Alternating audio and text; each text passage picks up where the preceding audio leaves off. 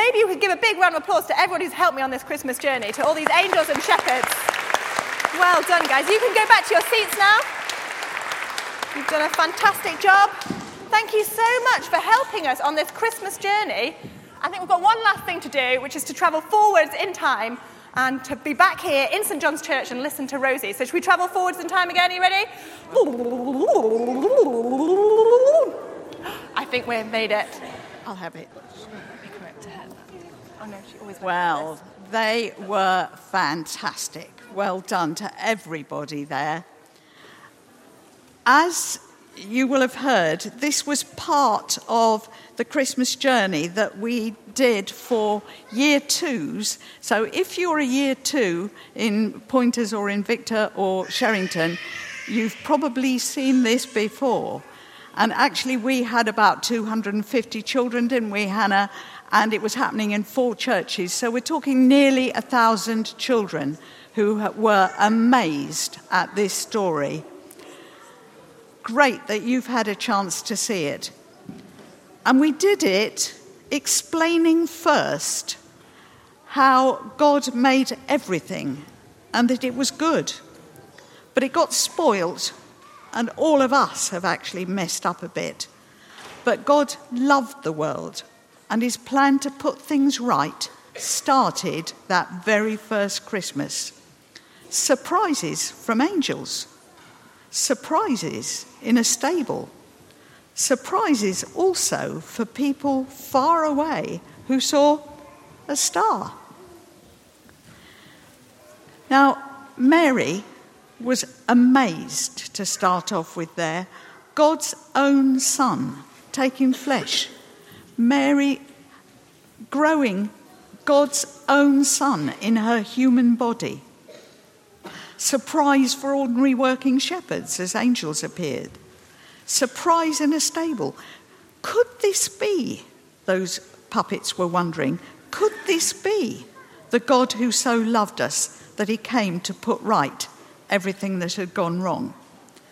But the surprises kept on through Jesus' life, and we continued, as I will, very briefly with the surprises that came as part of God's plan.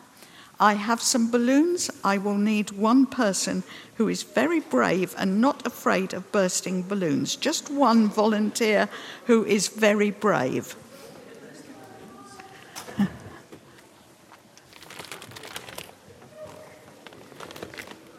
Ah, excellent, Luke. I know Luke, and he's brave. no, I just need Luke, but he is going to be do something. Do you want to stay here and watch him? Yeah? You don't mind loud noises? Because let's have this balloon burst. Can you do it? Yeah? There's something inside. Whoa. Oh, well done. Fantastic.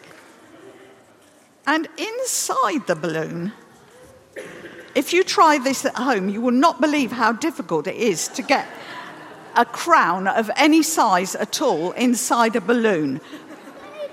But this is one of the most amazing surprises. Do you want to hold that for me? Are you happy to stand here? Don't worry about the bits of balloon.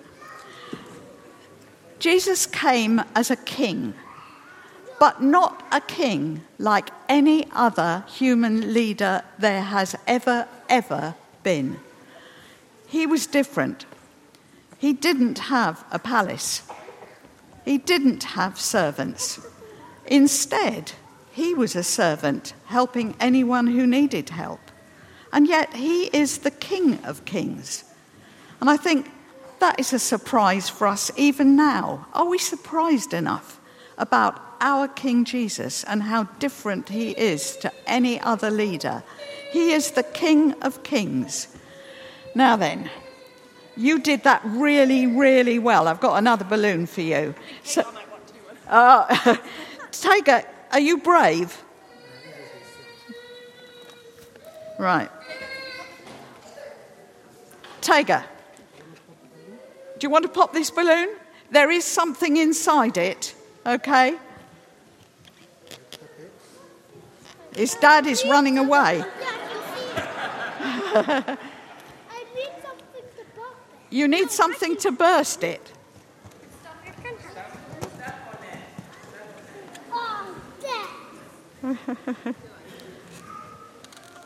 Tell you what, why don't you give it to Luke? He's an expert, and then you can get out. You can do it. Go for it then, Te-.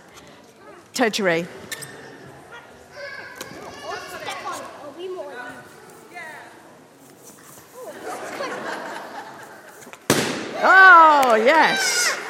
Excellent, excellent. And once again, folding up a cross. Well, could you hold the cross for me? But well, there, there's another one. All right.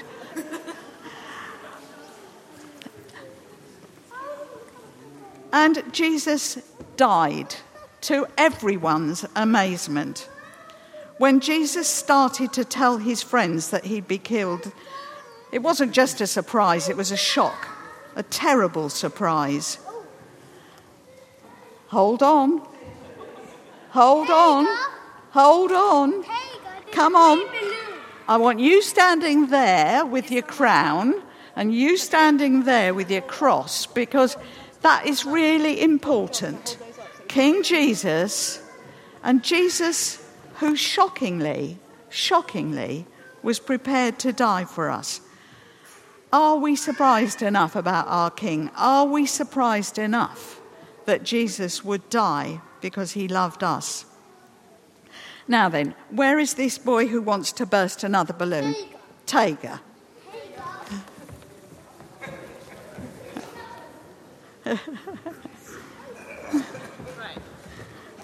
okay.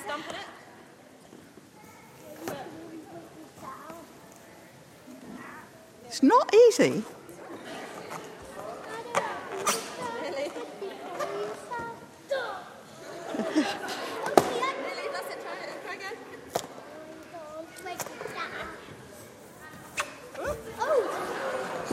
Health and safety. Yes. Now then, uh, have a look. Have a look. Is there anything inside it?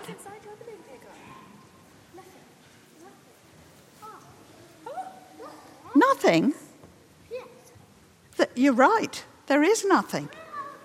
Because on the very first Easter, there was nothing inside the tomb. Because Jesus had been buried, but on the very first Easter, the tomb was empty. Jesus was alive again. Jesus is alive again. And the people who saw him, all his friends, were astonished. Are we surprised enough about this amazing life of Jesus after the first Christmas? Balloon bursters, that's all my balloons. Can you go and sit down now and give me back the bits? Oh, great, excellent. Well done.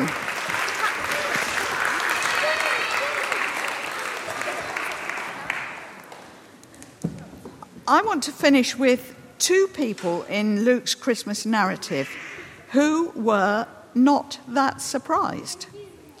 They are two people who'd read all the prophecies about God's plan and they'd been waiting for it to happen. They had been waiting for years.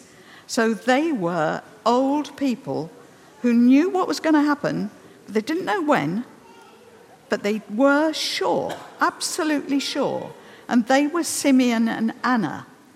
And the readings this morning are what Simeon said when Joseph and Mary brought the baby and they saw him, and what Anna did when she saw Mary and Joseph and this baby. And we haven't got a reader, we've got all of us. We're all going to read the readings this morning.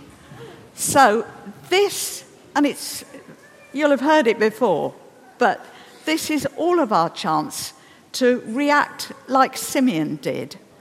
Because this is what Simeon famously said about how he'd seen it. He'd been waiting, and now he had seen God's plan has come. So let's read together. Here we go.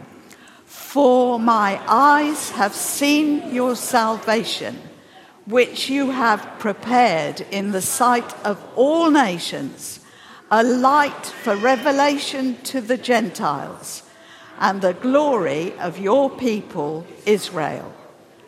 He realized, he realized that this baby was God's plan, not just for the shepherds and the angels, not just for Mary and Joseph and the people who lived in Bethlehem, but everyone.